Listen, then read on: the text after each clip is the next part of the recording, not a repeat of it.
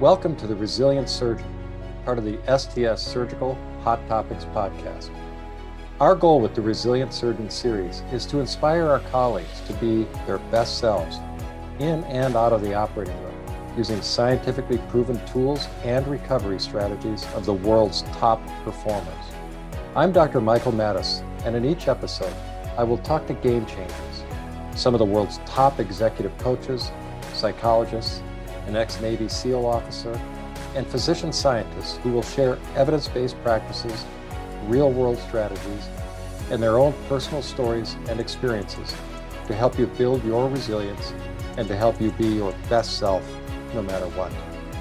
The opinions expressed in this podcast are those of the participants and do not necessarily reflect the views of the Society of Thoracic Surgeons. We've seen this in the military, we're seeing it in healthcare and so it's this is a deep deeply personal mission to me not in the sense of you know this idea of saving everyone but i do believe that if we can create a community that is grounded in these ideas that are on one hand aspirational and exciting it's not rooted in this negative narrative of burnout but of how do we mm-hmm. take better care of ourselves and serve others at a higher level and have a more sophisticated understanding i think that is the first step in normalizing these things in a way that that, that doesn't feel like um, it's being forced on on folks. And because we know that modern healthcare is under immense stress and i've seen i have many friends like you who've been through that crucible. And without the right tools and the right community they you you know better than me. They, they don't end up in great places. That is brian ferguson ex special operations officer and ceo of arena labs talking about his efforts to bring to physicians and surgeons the very same technology and coaching that he brought to a Navy SEAL underwater team that was designed to ensure their optimal performance and prevent exhaustion and burnout before it took hold. On today's episode, Brian shares his deeply personal journey to serving physicians and surgeons, starting with his mother, Martha, through his experience as a Navy SEAL officer, all the way to his brother Drew's struggle with mental health. Brian's story is a riveting one, filled with perspective shifts, optimism, and dedication to the science of optimal performance. And by optimal performance, he means the best that you as an individual can give for any life challenge. The program will return after a message from our sponsor. Hi, I'm Dr. Ara Vaporciyan. I'm so excited to share news about the new STS cardiothoracic surgery ebook. It is the most complete and authoritative online resource of cardiothoracic surgical information available anywhere in the world. And it was authored and edited by the specialty's leading experts. This ebook provides a rich multimedia educational experience that includes regularly updated content in both cardiac and general thoracic surgery. So, no more waiting for the textbook publishers to issue a new version every few years. We use the ebook in my training program, and the residents love the high quality illustrations, photos, and surgical videos. The new ebook is available online or through a mobile app so that it's available in the office, at home, or at any point of care 24 7. To see a sample and learn more about the STS cardiothoracic surgery ebook, go to sts.org slash ebook. Today we have a very special and unusual, but incredibly appropriate guest on The Resilient Surgeon. Brian Ferguson, former Navy SEAL officer and now CEO of Arena Labs. And I have to sincerely thank Dr. Kevin Lobdell, a member of the STS Task Force on Wellness, for introducing me to Brian. Brian is also a member of our task force because of his dedication to helping physicians avoid burnout with the platform he has created in Arena Labs. Arena Labs is a company dedicated to coaching physicians and surgeons with personalized analytics that track sleep, stress, and recovery, combined with coaching from some of the world's top performers, including physicians, surgeons, Olympic athletes, military team and operations experts, and masters of creativity. Brian has a very interesting backstory that I hope to dive into, and he has lived a very full and varied life prior to founding Arena Labs. His education includes an undergraduate degree in diplomacy and foreign affairs from Miami University in Ohio, a master's in international political economy from the London School of Economics. But now this is where it gets interesting. Brian has also held multiple high level positions in our government, including Director of Intergovernmental Affairs for the White House Office of National Drug Control Policy, and he was Special Assistant to the Secretary of Defense formulating policy on national security related to the Middle East, Africa, Europe, and special operations. After all these jobs, he joined the Navy as an officer and became a Navy SEAL with deployments to Afghanistan and the Middle East. It was during his time as a Navy SEAL while stationed in Hawaii that Brian was working on emerging tech as a means to amplify human performance during undersea special operations when he became the director of the Undersea Innovation Cell, which was tasked with using advanced technology to support special forces during undersea clandestine operations at a tactical level. It was through this experience that he became deeply interested in the use of technology to enhance performance. So the question is what brought such an accomplished man like Brian to our world of surgery and medicine? That and much more is what I hope to learn today.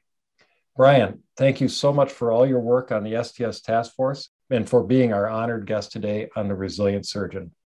Thank you, Michael. It's humbling hearing you hearing you intro me, just because you've become such a good friend and someone whose introspection and wisdom I deeply admire. So thank you. And and I should say we should double down on our friend Dr. Kevin Lobdell for introducing us and and you know really for me uh, challenging and a lot of my worldview and helped me to understand your world of of particularly surgical the, the surgical theater better. So thank you, Kevin. Yeah, I agree with uh, with your assessment of Kevin. I mean, he's an incredible uh, connector, if you will, of people and ideas. Really, yeah. a, a master at that whole thing. So yeah, I, I find your story so interesting, and and you know the sort of uh, I, I, like to think of life as being a series of fortuitous concatenations. Mm-hmm. And I've found a lot of people don't know what exactly concatenations mean, but a concatenation is a linked series of events, you know, like links in a chain. And our lives have a way of unfolding often through a series of fortuitous concatenations, if you will.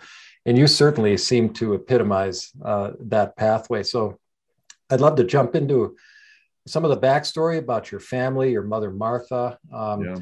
and in her work in healthcare, and and then if you could just kind of take us down the fortuitous concatenation lane of Brian Ferguson and how it led to Arena Labs and your deep commitment to working in the healthcare field. Yeah, I'd be humbled to share what, whatever whatever we think would be useful here to to an audience that I'm I'm grateful and humble to be working with. So let's do it. So it starts in Cleveland. Yeah.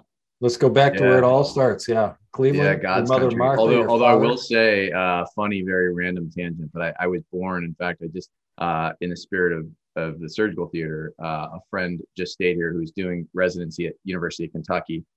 And I was actually born in Lexington and spent the first three years of my life in Lexington, but mm, you know, okay. obviously no memory of that. But but yeah, to your to your question, my uh, when I think about home and youth and growing up, it is all definitely in what I call God's country, Cleveland, Ohio. So very, very grateful to be a Clevelander at heart.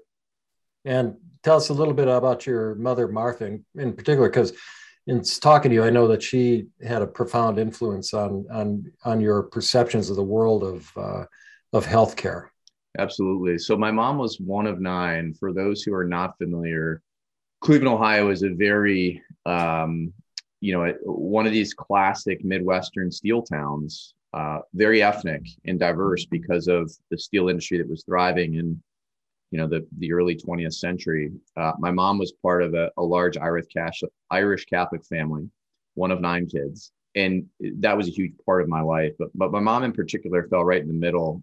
And it's interesting she had a grace about her. Uh, she passed when i was 19 but she had a grace about her that you know even though she was my mom and i know i'm biased it's still to this day you know the way her siblings and friends talk about her uh, it was just really otherworldly. Uh, but she was also what I call a service archetype. And, and this is something now, you know, we can reflect later, but my time in the military, uh, my time now getting around, you know, other, other parts of healthcare, there's a certain persona that's drawn to serving others, doing hard things and, and really making an impact in the world. And my mom was certainly that. Um, but where that manifests in terms of my own story now that I, I didn't know at the time, you know, we were fortunate to have a pretty idyllic you know, e- evenings when it was possible. We had uh, the I had a brother and my father, mom, four of us. We'd have dinner around the the classic Midwestern dining table, and that what what I now talk about a lot.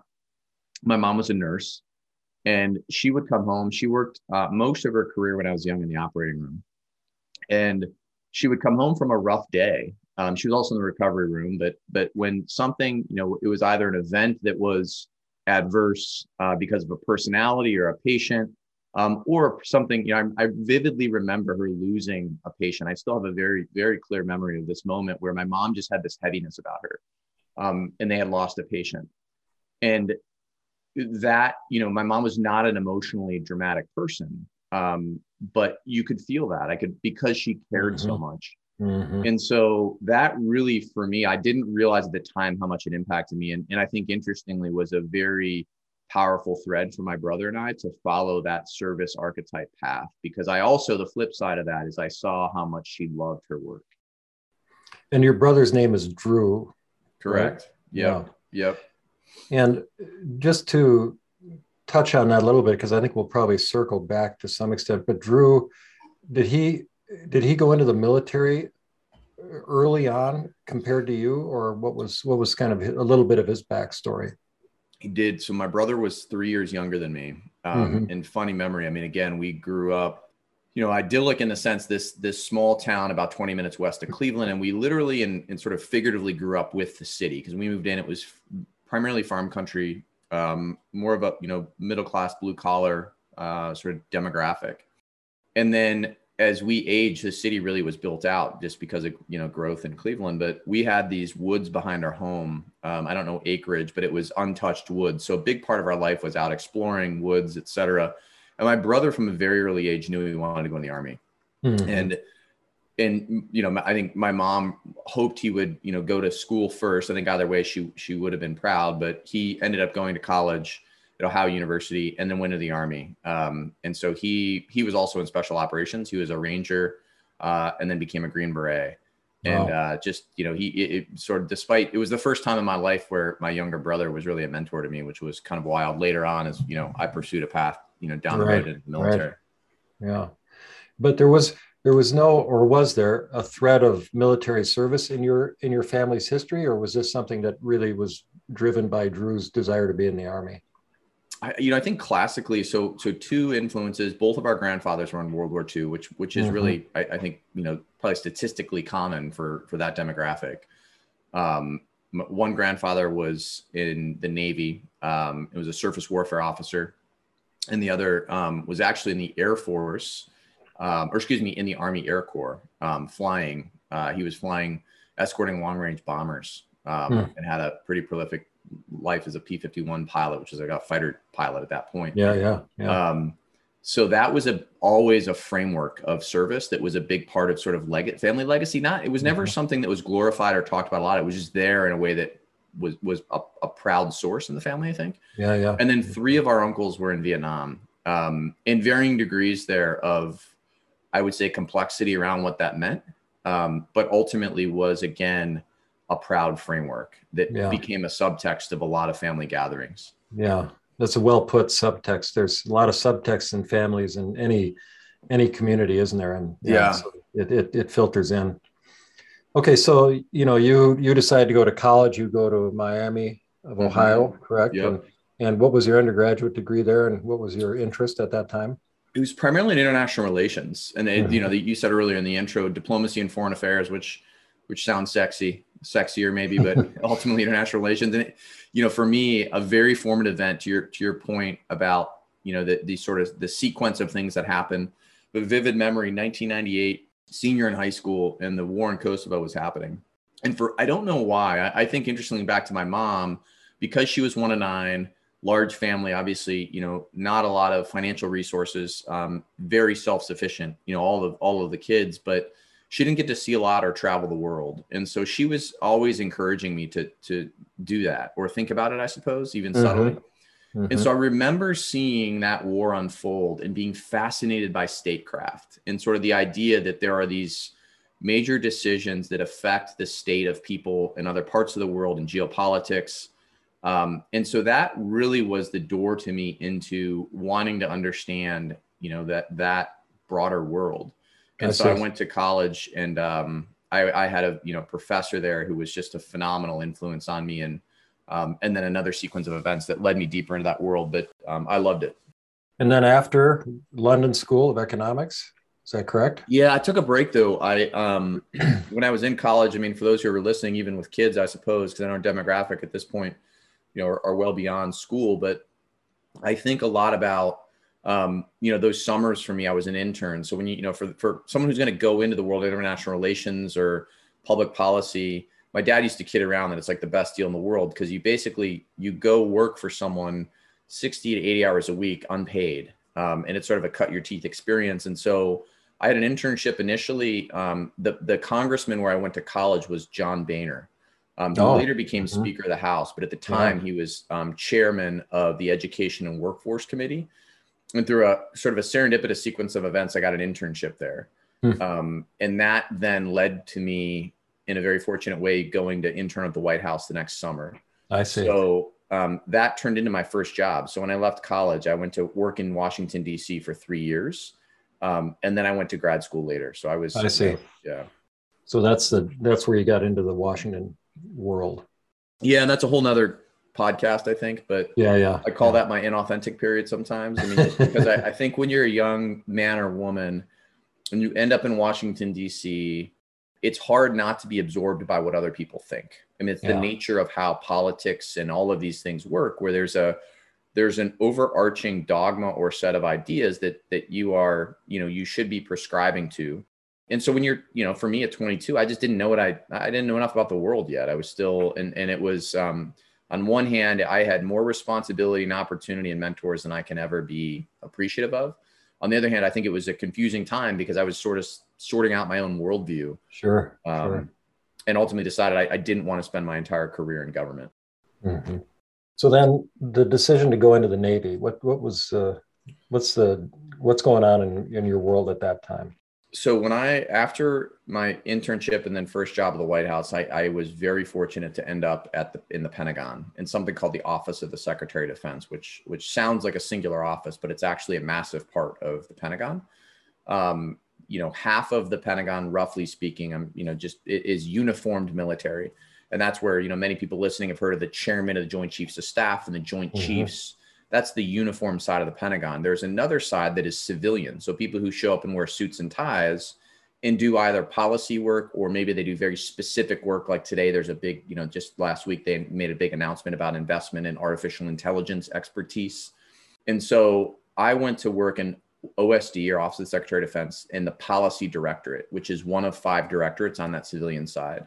And that was in absolutely extraordinary. That's where I really felt like again, there the inauthentic period of sort of bouncing around politics was just not well suited for me. But when I ended up in the national security architecture in the Pentagon, I always appreciated that, you know, no one cared who you knew. It was about what you knew. And, you know, there, there, uh, there was so much more involved in, in there, in, even though politics were part of the conversation, what I saw in military leadership was a deep desire to do the right thing. Mm-hmm. Um, and I recognize that's a whole nother conversation ethically, but um, in terms of one's own worldviews, but it was an amazing time for me. And um, in two, so I started there in about 2005. So two wars going on. And ultimately what, you know, every senior leader in national security from the president to the national security advisor to the secretary of defense had a special operator typically advising him or her. Condoleezza Rice, President Bush, and so a number of those special operators were people I was privileged to be working from for or with, and they became mentors. And that's when I really started to see that the, the path to special operations was intrigued me. Mm-hmm. And there's sort of a, you know, I, I, had looked at going into the military when I was in high school. Um, longer story about service, but you know, ultimately for me, I wanted to be in uniform, not not you know, in as a civilian. Did you go into the Navy with the intent of uh, of becoming a Navy SEAL? I did, yeah, and, that's one of the things about the Navy that's unique. Um, and and you know there there are other ways to do that, but for me, uh, multifaceted. I think if I really go into my subconscious, my grandfather, who I was very close to, was a naval officer, and that was just something that I was always very connected to. I love the water. My hometown was on Lake Erie, Avon Lake, Ohio, is you know literally so I, the water, even though it wasn't on the ocean, was on a massive body of water always drawn to the maritime environment. And then again, um, a number of the, the, the leaders who I worked with in the special operations community happened to be SEALs. Mm-hmm. And I mm-hmm. just loved that it was a smaller community, this real balance between intellectual and in, in sort of um, physical intensity. Physical physicality. Yeah. yeah. yeah. And when you went in, were you prepared? What, what would have, what would have happened if you hadn't made it through BUD/S?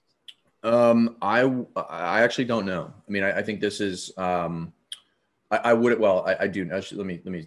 I, I, would have ended up serving in the Navy as an officer in mm-hmm. another vertical, meaning could have been an intelligence, it could have been a surface warfare officer. There there are some people at the time who are being discharged because they maybe didn't have a job for you. That is ultimately a big part of the risk calculus when you you know decide anyone and, and this is why I always, always admire people who make the decision to pursue special operations. Statistically, most people don't get through.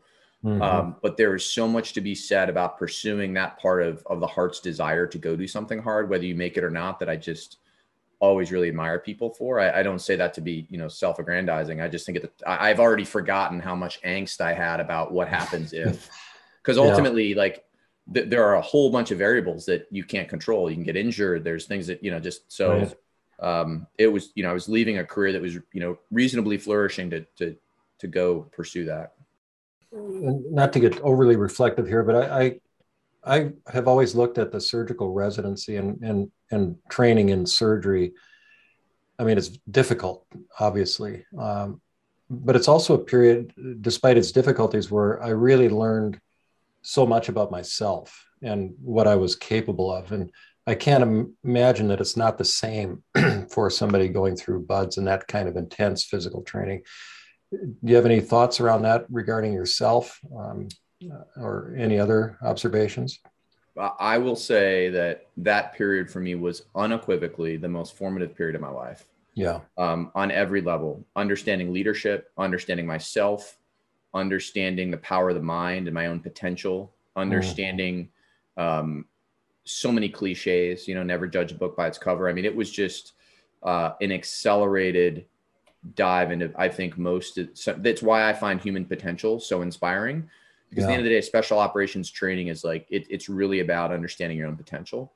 Um, what I will say at the same time, I don't say this just because our audience are, you know, mainly surgeons or people who, who work in surgery, but I actually think in some ways that surgical residency is harder um, because you know basic basic special operations training it you know the, the the crucible component of it is roughly about six months. And so although there is a period of extreme sleep deprivation uh, to show you what you're capable of you know many surgical residents are doing six years of that. And it's six years of i mean i, I just i continue to be humbled. I, I think i appreciate that um, we hold up special operations training and revere it as a society but i think a lot of people overlook how hard surgical residency is. It's just madness. Okay so then as part of your work as a navy seal officer you were assigned to or you're stationed in hawaii for the undersea work. Can you describe that a little bit? And and now this is where your story and the path intersects with healthcare ultimately. And so if you could, you know, create that link for us, uh, yeah, that'd be great. Yeah. So for those who are listening that are not familiar, each of the special operations communities are different, meaning, you know, as I mentioned, my brother was a Green Beret and what Army Special Forces, and their their sort of geographic um, locations and deployments are unique to the Army, and the same for the Air Force um, and now the Marine Corps. In the Navy, generally speaking, special operations are on the East Coast in, in Virginia Beach and on the West Coast in Coronado, California. There is a sort of a, a smaller unit based in Hawaii that focuses all in undersea. So I was stationed out there, and I at that point, uh, when I made a decision to leave the Navy, what happens is you you tend to have a one to two year I'll call it glide slope where you are exiting, and the reason for that is you're no longer operational so you're not deploying anymore. And some people use that time, you know, if, if someone's been in the Navy for 20, 25 years, they use that time to really think about what's the next chapter. How do I prepare myself? It's really, it's a really important liminal space of transition. Mm. Because I had come in later, you know, I was 28 when I joined and I'd had, you know, roughly six years of work experience.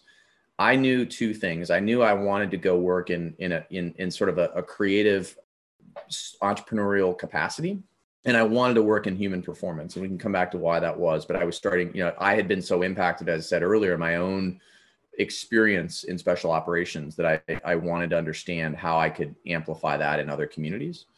So as a result of that, when I decided to leave, I had about, I think, 14 or 18 months of glide slope before I officially left the Navy. And so here I am in Hawaii in this unit, um, just to create maybe a little more context for folks. You know, coming out of this is back in 2014, I believe. Yeah. Um, you know, the the the conflicts in Iraq and Afghanistan were were significantly waning, even though they would they would go on for a few more years. Um, and there was this sort of return to thinking about other components of geopolitics and particularly underwater and so the unit I was at, there was there's a lot of interesting things happen. I worked for this extraordinary leader, uh, a guy named Travis Schweitzer, and Travis knew that part of my background had been in doing some work in emerging technology and innovation when I was in the Pentagon. And so he gave me this amazing opportunity to go out and think about innovation at this unit, but in the context of two things. One, how do we bring emerging technology into that domain? Uh, meaning things like 3D printing or additive manufacturing? And then how do we do that in a way that amplifies the human operator? Because hmm. the problem with technology, it's very similar that I see this a lot in the surgical theater. Technology is great, but if we don't think about how technology intersects with the human system in a way that is amplifying or additive, it actually does the opposite and it detracts from the, the efficacy of the human system. And so as a result, I had this dream job. If I was no longer operational, I was getting to work around emerging technology and human performance what ends up happening is I get again, I, have got these amazing leaders and teammates and you know um, guys I'm supporting, and I start collaborating with a whole bunch of unlikely partners because generally when you're in the military, let alone special operations, you you tend to talk to other people in special operations or maybe people in national laboratories, but you're you're generally speaking within the architecture of the federal government and the military. Right. And one of the things I recognized, and that that uh, again the leader I worked for encouraged me to do was go out and, and find fresh relationships and new perspective. I later would call that the ruthless pursuit of multidisciplinary relationships or mm, unorthodox like relationships. Like go out yeah. and you know just find people who think different. So I ended up at Red Bull um, as one example. There's a guy named Dr. Andy Walsh, and and uh, Andy had led some of the most exciting work around human performance and extreme events and extreme sports and skydiving. Um, I was at you know professional sports teams and, and learning these would be exchanges or you know if, if we were traveling we'd meet these people. And and so you're, you're ultimately thinking you know asking how do you think about human performance in a human system in the context of a high performing team or a high performing mission? Uh, and going back to the beginning of our conversation i grew up in cleveland ohio. My mom was a nurse. And so one of the things that was always uh, that clevelanders are proud of is the cleveland clinic and in the Cleveland Clinic, you know, when you look at it, the main economic engine of the Cleveland Clinic is the Heart and Vascular Institute, which I think this right. year, for, you know, for the 27th year in a row, is ranked number one in the world. And so I knew that this was a place that had this global notoriety, and, and it felt like a place that would be a, a great spot to go learn about technology and human systems. And so I blindly, I was back in Cleveland, um, and I, I blindly emailed a, a cardiothoracic surgeon there named Doug Johnston. And to Doug's credit, uh, now knowing him, he's he's one of few people who would probably respond to a complete stranger and say, "Yeah, why don't you come in and let's have a conversation." And the, the sort of context of my email was, "Hey, I, you know, here's what I'm doing in the military. I know you guys are world class. I'd love to come in and just observe how you're thinking about technology and human systems and performance." Um, and so Doug invited me in. We had breakfast together, and he had me come watch him do two cases that day. And I'll never forget that.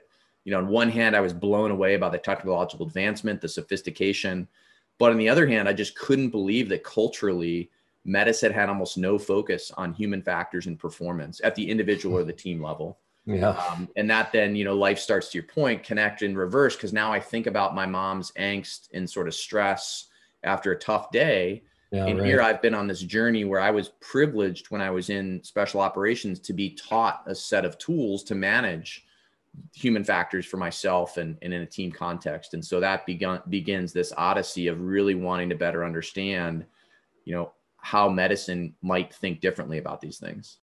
So then you get out of the Navy, and where does what's the genesis of the idea for Arena Labs then? At the time, uh, my higher order interest was still in what I call human potential, meaning what is it how do we bridge the gap between who we are and who we have the capacity to be in our lives? And I still think that is one of the most inspiring. When you look at it's sort of universally inspiring concepts, I think human potential is one that people just everyone appreciates in some way because that's all what we're all after. And I think there's a, you know, there's a longer conversation about making sure it's done in the right way, you know, not pursuing for pursuit's sake, but saying, how do I, how am I better as an individual, as a father, as a teammate? But human potential was really exciting to me because of my experience in the military. It had fundamentally, even though I was 28, 29, 30 years old when I finished training, it had fundamentally changed the arc of my life because I better understood my own capacity. Right. And then human performance for me was how do day to day are we are we performing in our own life again across a whole bunch of variables. But what I think is so exciting is that we're in this era where between technological advancement and data, we, we start to have access to these tools that allow us to better understand the human mind and body in ways we never thought possible. And so when we bring that to bear, it's just, it's extraordinary. And for me, I wanted to do something mission driven. I'd thought about going into medicine again, you know, because of my mom's influence. Instead, I went into international relations and national security, but here I was coming full circle. And that service archetype I felt at home in medicine. It was very similar to coming out of the military and the world of government where people who want to do hard things impact lives and you know ultimately have a have a significant role in the world and arena became this notion we call high performance medicine that became for me an exciting mission of how do we bring all of that stuff that's been perfected in these other fields i was working in whether it was in special operations around elite athletes or the creative arts and roll that into healthcare so that people in medicine can start to better understand themselves perform at a higher level and ultimately do the thing they want to do which is provide better better you know patient care and quality. And and so that that evolved over now five years. It's such a beautiful example of the power of fertilization of one area by another area. I mean it, you know it's just incredible. So you know the fact that you're bringing this sort of thinking to the world of medicine through your own personal experiences is just fabulous. Yeah. Yeah, I'm grateful. And I think, you know, I'm always humble about the fact most of the things that we're doing, I, am you know, I, I don't ever claim to be the originator of. It's really about, you know, taking ideas I was fortunate to be taught or to absorb in other other areas or by other experts and then rolling them into healthcare. But it is, I think I've told you and I've talked about this before, but for the listener, there's this great term I'd never heard called consilience mm-hmm. Uh, and my friend Michael Mauboussin, who is the chairman of the board of the Santa Fe Institute on Complexity, wrote a book on this. He's a prolific investor. And one of the reasons he's been so successful as, as an investor is that he's very good at looking across a wide range of disciplines mm-hmm. and then finding connective tissue that creates new epiphanies. And, and the idea is that consilience is that notion. When you put two people together with similar problems, from different fields, you can create a new perspective. And, and I think that's really what we're doing at Arena is look, you know, we're never going to tell a thoracic surgeon how to do his or her job better. But we can say is, look, here's how some other people with a similar set of challenges and stress and high stakes environments do their do their job a little bit better, and that that's compelling. Yeah, and this is what's so exciting for me about Arena Labs because you're bringing, you know, it, to some extent, even the world of wellness uh, within, you know, uh, in within the world of medicine, you know, we always run the risk of living in our own echo chamber. You know, uh, unless we bring in outside, you know, uh, perspectives and resources. And and I think one of the small things that I've been able to bring to this is by virtue of the very vigorous study that I've done of outside, you know, thought leaders in these arenas, which has changed not only my life entirely, but my perspective on a lot of things. And this is one of the things I so appreciate about what Arena Labs is is doing uh, here. And I think you know one one way that one thing that you said that really sort of highlights that is is your view on burnout as as being a lagging indicator. And could you, could you just comment on how you how you approach that notion of burnout and what it means? In the context of what is really important, I think for the listener to understand again is is me being um, more of a steward of things I learned elsewhere. But but what I find interesting about burnout in, in modern medicine is it's it's eerily similar to what the military has experienced in the last 20 years. What I mean by that, when you think about the emergence of two wars starting in 2001 2002 that went on for you know in high intensity for about 15 years uh-huh we were asking, and, and, and it's important to understand what I mentioned earlier, which is the service archetype. Because a service archetype, whether that's a teacher, whether that's a soldier, whether that's a surgeon, those people will give of themselves and give of themselves and give of themselves against the better angels of their nature until they have nothing left to give. And mm-hmm. so leaders and organizational infrastructure have to be built to protect that. The military had not done that. And so what we saw has manifested in in in you know a lot of unfortunate negative outcomes from PTSD to you know high rates of suicide. And so there's some very hard lessons learned in the military. And when I was in special operations later on, I was standing on the shoulders of giants who had really sacrificed in higher levels, a lot more deployments, a lot more intensity. But what that meant was part of my training, both as a student and ultimately when I, you know, early on in my career, was in understanding human factors and understanding the things that were necessary for me to be emotionally from a physical and mental perspective. And that's everything from, you know, how do you think about sleep and hydration to how do we think, you know, some some very specific programs that were built into pre and post deployment where you're going to be separated from your loved ones or your family for 6 months doing hard things. How do you reintegrate? So that whole infrastructure influenced me so deeply. And so I show up in healthcare and and similarly that one other important point is just like PTSD in the military, whatever language we're using, that's an end state.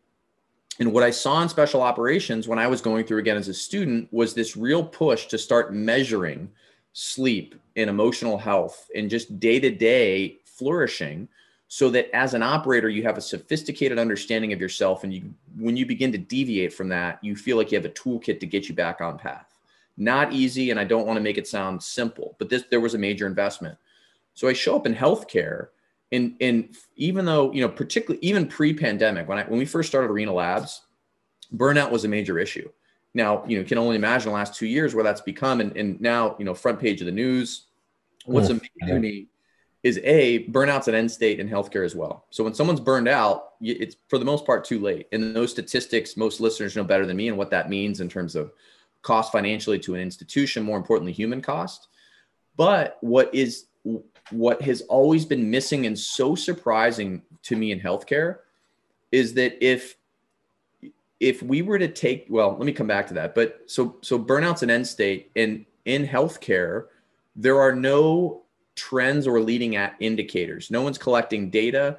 Burnout is measured as, for the most part, self-reported annual surveys that you know better than me have a very low rate of completion.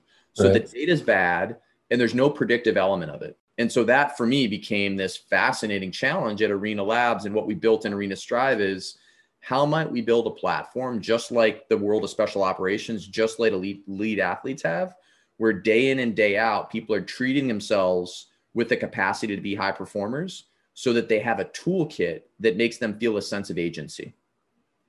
And so that that gets right to Arena Labs. And, and let's just say uh, I sign up for Arena Labs. Mm-hmm. Okay. What does that look like? Look like to me?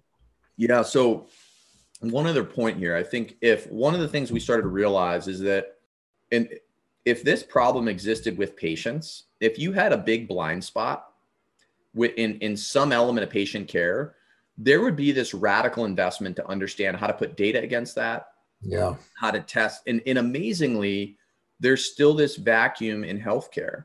So, two things had to happen. The first is we had to start to convince people that it was worth the investment, which meant fundamentally a, a paradigm shift. And what I always say is that, uh, you know, with all due respect, I think this idea of, of patient care, patient quality is one of the most insidious narratives in healthcare because what it does is it focuses on the externality of, of, of something else. And again, in the service archetype, giving of yourself and giving of yourself without any tools, it's it's what's leading to this challenge, especially when you you know you amplify the stakes like something during COVID. And it, it gets um, at that subtext issue again in a way, yep. doesn't it? It yeah. just it's just sort of you, you just feel like you got to do it, and if you're not, you're not measuring up, and it's it's it's a subtext thing and again, this is what the military learned the hard way: is that if we don't put things in place, the people will give themselves to. In this case, that mission is deploying overseas, or it's you know it's it's, and so so it becomes right. paramount to understand how do we take care of ourselves first, be great teammates, be great leaders, and then if we do all that well, we're probably going to have better patient outcomes anyways. But that the data there is something to be yet to be proven. So to your question, what at Arena Labs, we initially were a services business. So for three years, uh, we were embedding in hospitals all over the country alongside surgical teams, alongside ICU and EDs. And it was amazingly illuminative. And what we were doing is teaching workshops around the skills and the tools that we give to special operators or to elite athletes, things like visualization and breathing and understanding sleep metrics. And that was for me personally such an important journey as a layman to start to understand the challenges of healthcare, not from a technical side, but from a human factors and performance side. And then about a year ago, we built a platform we call Arena Strive, which is, you know, it's it's a product offered within Arena Labs. And so when a surgeon signs up, or in this, you know, most cases when a hospital brings this in for a particular team, whether, you know, we're going to roll out in a hospital next month with about 100 clinicians, part of the cardiac OR and the, the cardiac ICU you get a login and immediately you are exposed to 200 videos that are pushed to you in a, in a sequential format around a learning journey that again as i said earlier is going to teach you as an individual what tools work for you to help you feel like you can manage stress a little better we're not going to make healthcare less stressful. What we're going to hopefully do is give people the agency to feel like they they can flourish a little more. Then we're going to take you around a learning journey to be a better teammate and understand what is a high performing team and then ultimately to move into thinking about yourself down the road as a leader or manager in healthcare. But while you're on our platform and you you know you're, you're moving through this learning content two things are happening that are really important. One is you have a wearable sensor that is giving you data about yourself just like we do for elite athletes and seals. How are you sleeping? What are gaps in your sleep that we can address? How are you understanding your own recovery after a particularly rough day or maybe a couple days on call? What does that look like and how do you use that day off to improve your readiness for the, the next week? And so that that data allows you to understand yourself. We blind that and de-identify it beyond you so it's not given to superiors or to the hospital but what we do is we give it to our coaches. And so now we've got world class coaches. Our director of coaching is um, actually happens to come out of special operations as well but we have other coaches who who are not in the military. And what they're doing is saying hey michael let's look at your data. Let's start to understand what can we learn from your data. What's working for you around these tools that you're learning on our platform you know whether that's a breathing technique whether that's a particular approach to sleep or you know how you're working with your team and that coaching experience is rounding out for you this this journey in high performance so that you start to feel like you have a foundation.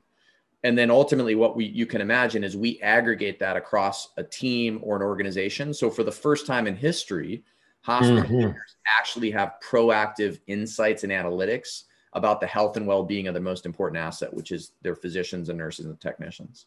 God, brilliant. Truly really brilliant. Unbelievable so let's just get in the weeds a little bit about the sensor where it's worn what kind of material it's picking up uh, what kind of data that is and and and what what those indicators might mean so we have a partnership right now uh, with a company called whoop and, and for those who are not familiar, Whoop is a wearable sensor that has done, uh, they, they've just done an extraordinary job. It's a, it's a classic example of why large amounts of data can be profound. And what I mean by that is over the last seven years, they've built a company and a wearable sensor that now has enough users where they, they're able to do very complex analytics and, and continue to invest in their own technology. As an aside, most of these off the shelf wearable sensors for listeners who maybe have an Apple Watch or an Oura Ring they roughly measure the same things. Um, and, and what I mean by that is that the biomarkers they're measuring, um, because they have been democratized, are, are roughly the same. Their proprietary algorithms are different. But the reason that we have a partnership with Whoop, number one, they they are very eager about this this idea of high performance medicine and have been great partners in understanding the nuances of the clinical environment in modern healthcare. And so they've they've their team has been amazing about working with us, a to do rigorous research and to validate the, the work we're doing and then b to understand how do they tweak their platform for healthcare to, to make it more intuitive for clinicians. Um, and the last thing is form factor. So what we see is in most clinical environments where we work whether that's in the operating room in the icu the emergency department you know people have to take watches and rings off. And so whoop actually makes a band that allows it to be worn on the bicep. And so that allows you know 24 7 coverage uh, we'll come back to, to kind of like the acute analytics. If something goes wrong in the OR, that's actually less consequential to us, but we want to catch that if we can. In terms of your question around what does it measure? So the things that we are most interested in that we, so what we do is we pull from Whoop's API, their advanced programming interface. We take the data, maybe if you're wearing the sensor, and we simplify it and turn it around to you in the context of your work as a clinician. And so we're looking number one at sleep. So how much time were you in bed and how much actual sleep did you get? And that delta is a sleep efficiency That that's a that's a really important understanding. Um, because a lot of times people are in bed for eight hours, but maybe they're only sleeping six and a half. And we, if, and, and for people who can't get a lot of rest, who are on call, we want to help people understand how to improve efficiency of sleep. And then we're looking at stages of sleep. Your slow wave sleep and REM is really important for particularly REM sleep for clearing emotional stress. So mm-hmm. again, we want to teach people how do I, you know, if I'm only going to get four hours in a call room, how do I make that as restful as possible? And then we're looking at heart rate variability. And heart rate variability has become a gold standard, and and uh, it started in sport, but it becomes a really powerful metric of the autonomic nervous system. And what we see a lot is people who are in a sympathetic state all day, in and out of operations, seeing patients in a high stress state. They have a hard time shifting to a parasympathetic state to relax at night and get good rest. And so, helping people understand HRV as a correlate or an indicator to emotional health is is really important. And then we we actually have a subjective daily what we call arena check-in and we're asking you how stressed do you feel, how focused do you feel and how prepared do you feel? And those really basic three questions when put alongside quantitative biomarkers gives us a really powerful picture and more importantly allows a clinician for the first time to feel like hey I'm, this is just like an elite athlete like we've worked in professional sports environments these same things are going on so that an athlete knows when he or she is most prepared or how to most effectively prepare for a big game. Mm-hmm. And how does one, what's the process for entering that, those three simple question data points? So we push a daily survey as part of our, our entire experience is packaged within an app on a phone. And this is really important for us. You know, when we were running workshops, I always said that I realized that even though I loved what we were doing, it was a failing strategy because the the the life of a thoracic surgeon or someone who works on in you know cardiothoracic surgery is so dynamic and unpredictable it was really hard for us to effectively run workshops in a hospital it was like herding cats because you know people have an emergency or a day off and so we had to create a dynamic exciting experience that a clinician could access on his or her own time and so there's an asynchronous component you get on our app you can move through our content and what we're going to do is on a daily basis, we're going to pull again from your sensor without you having to worry about it. But then we're going to we're going to push you that check in at least once a day. We like just to because this is a sophisticated understanding of oneself. It's like you know if, if you look at I think of Erin Cafaro, one of our, she's a gold medal Olympic rower on our team, and she talks about priming the pump, getting ready for a big event. It's about a deep understanding of what we call interoception. And interoception is partly biomarkers, understanding how well rested am I, how do I feel, but it's also the part subjective and emotional. How stressed do I feel? Mm-hmm. And, and once I get really good at understanding, I then know the tools I can use to, to impact that. So what we look for for our a short amount of data every single day longitudinally rather than a lot of data once in a long time, mm-hmm. which is the current approach to burnout. Mm-hmm. And you know, so I, so just to kind of summarize, we've got the data monitoring, heart rate variability, sleep. Uh, we've got the videos and then the check-ins. And I've watched many of the videos and I want to just emphasize they're short and and they're from a wide spectrum of performance elites. Mm-hmm. I think it's safe to call them. And, and we're not talking about just Navy SEALs or special operations. We're talking about people in a creative world, you know, in athletics and that. And they they bring their special you know uh, expertise in a narrow aspect to a particular video so that it's a it's a very discrete digestible process for learning some of the techniques to interface with the data that you're collect, collecting is that a is that a reasonable way of representing what what you're doing it is the content side of us is really important our our our moniker is it should be binge worthy with swagger and uh-huh. what I uh-huh. mean by that is, you think about Netflix, we, I, I, you know, much of the content, I say this respectfully, you see it in the military, uh, very similar problem, which is, hey, we, we have an issue here. We need everybody watch wash their hands more regularly. So we're gonna we're gonna invest 20 grand in a video, and we're gonna push it across the whole hospital, and we're gonna mandate that everyone watches this hand washing video. And it's this really boring, dry content, and you have to watch it. Similar problem in the in the military. So what we wanted to invert that and say, what if we created content like Netflix style where people were so excited to sit down as an example with Haruka Hori, who's a violinist and composer, talking about improvisation and how creatives think about improvisation. And so each of our videos, A, they're 90 seconds to three minutes. So they're built for the attention span between cases in a break room on the way to work. and they're rooted first and foremost in science, some degree of science or proven protocol. So this is not sort of ethereal performance content. Secondly, we contextualize it in medicine and say, how might this or why is this relevant to your world as a clinician? And then thirdly, we provide you a practicum or a tool so that you can apply that immediately in your day to day. Again, a breathing exercise, a protocol for your team. Um, and that's really important to us that this stuff feels grounded in what we call mutual respect. People who've done hard things in high stakes life and death or high performance environments and are offering that to a clinician as you know something to try, not as a, a, a you know known solution.